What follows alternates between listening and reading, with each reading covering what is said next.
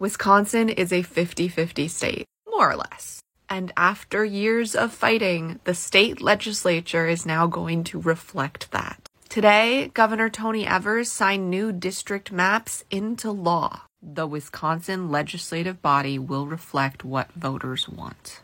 And the current legislature, which because of gerrymandering is almost all Republicans, accepted it. That's how it got to Evers' desk, which means there's not as high likelihood that they'll try to appeal as you'd normally think. Robin Vos, Assembly Speaker, explained why the Republicans voted for it. They were the most Republican leaning maps out of all the Democrat gerrymandered maps being considered by the court. Quote, We sent him those maps not because they are fair, but because the people of Wisconsin deserve certainty in state government.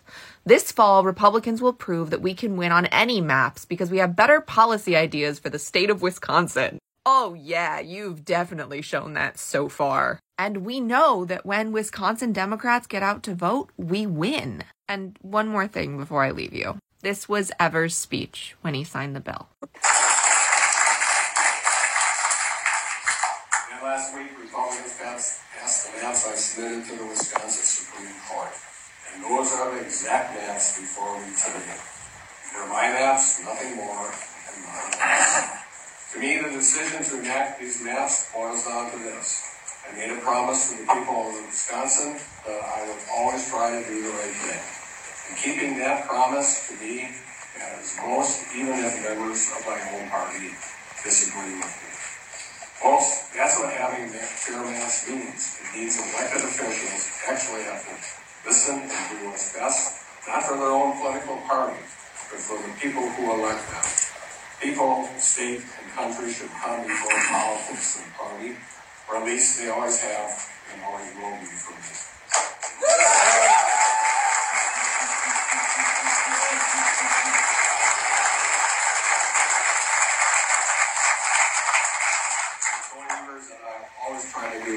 Thing the. Wisconsinites want fair maps, and Wisconsinites deserve fair maps. So today, Wisconsinites, I'm enacting fair maps for the great state of Wisconsin.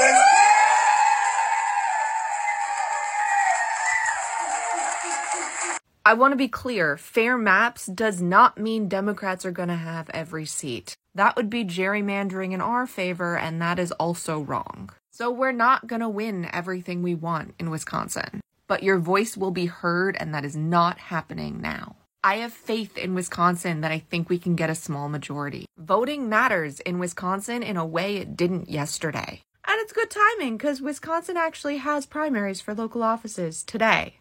Nothing statewide, but city primaries. So go vote, use your voice, and let's fight to get a majority in the Wisconsin House and Senate when those elections are up. Vote is your voice, and that voice is your superpower.